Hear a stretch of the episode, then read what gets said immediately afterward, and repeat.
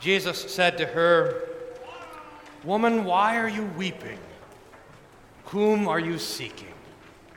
You may be seated.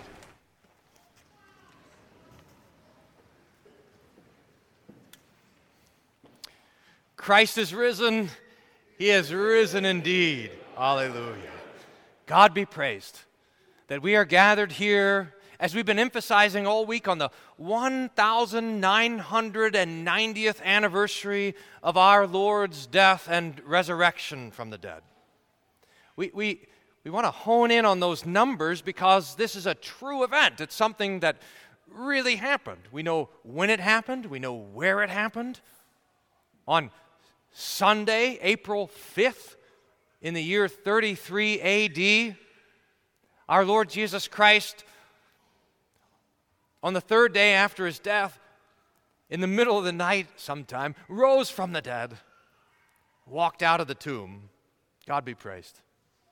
And this, like everything that he did, is also and always for us. We're going to think about why, though. Why the death and resurrection of Jesus is such good news for us today.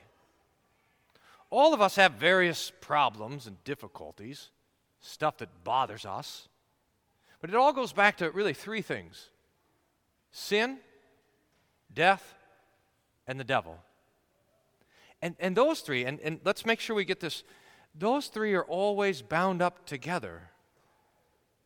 Remember how the devil came and tempted Eve to sin, and the result was death. On the day that you eat of it, surely you will die.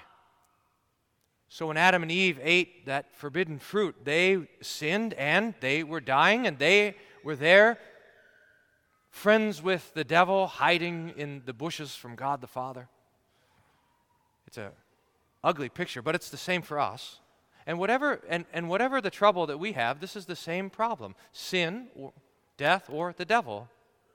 Sin, sometimes our own sin, the things that we do wrong, the commands that we break.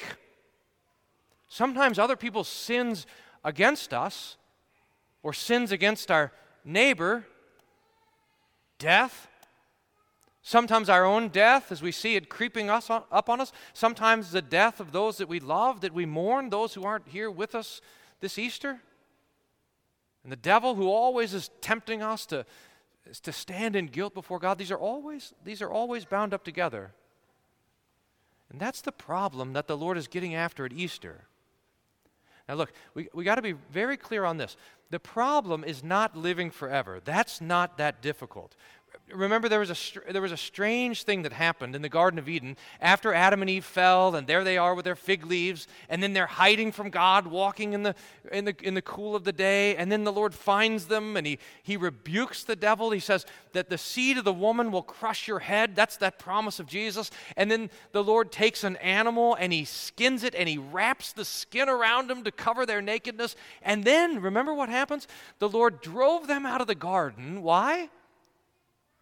So that they wouldn't eat from the tree of life and live forever. Do you see, living forever is not the problem. The Lord could plant a tree that has fruit that could cause you to live forever and never die. That's easy. The problem is that if Adam and Eve and you and I would have eaten from that tree, we would have lived forever in our guilt and in our sin and in our shame, we would have lived forever as God's enemies. A life eternal, experiencing the opposition of God and the anger of God. And the Lord wouldn't have it. He put, he put the cherubim there, these, these fl- flaming angels to protect the way into the garden, to make sure that Adam, and Eve couldn't get back to that tree and eat from it and live. He, he, wasn't, he wasn't trying to keep them from something good, he was trying to keep them from the worst possible thing eternal life apart from God. No, the Lord will give us eternal life when he gives his son to die for us. He will give us eternal life when He forgives our sins.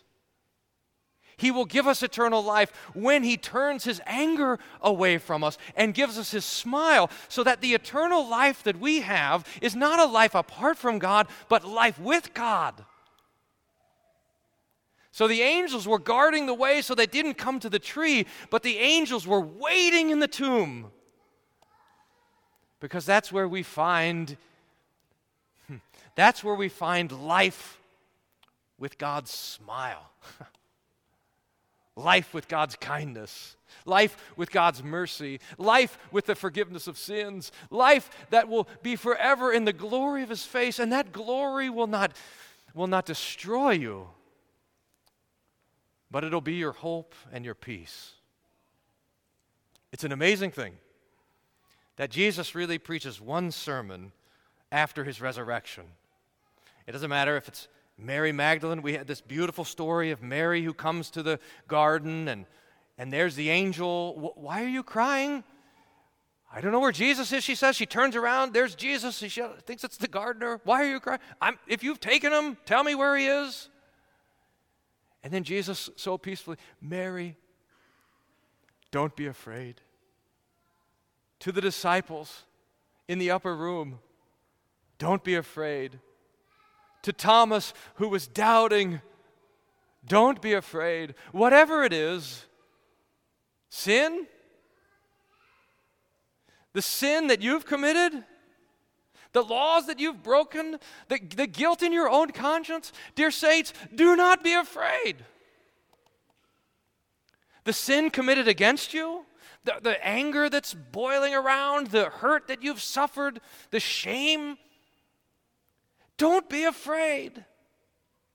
The grave, sickness waiting for you, waiting for your loved ones, don't be afraid.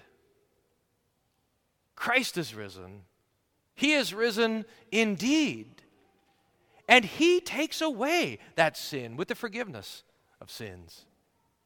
He opens the grave by the power of His resurrection. And He has conquered the devil in His death and suffering. He, he wants, Jesus, who's risen and sits at the Father's right hand, He wants you all to know this most of all today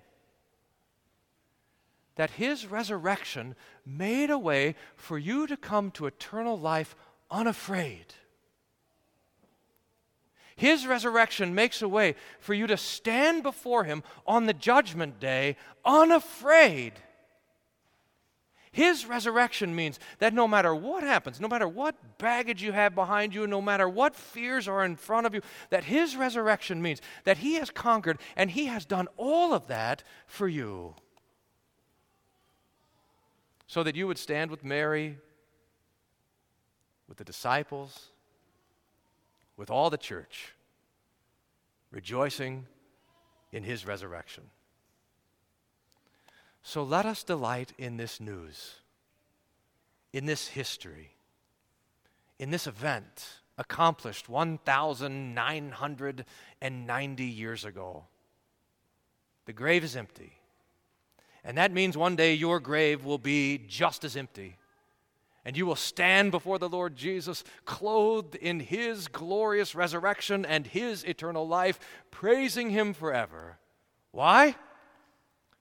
Because Christ is risen. He has risen indeed. Hallelujah. And may the peace of God, which passes all understanding, guard your hearts and minds through Jesus Christ our Lord. Amen.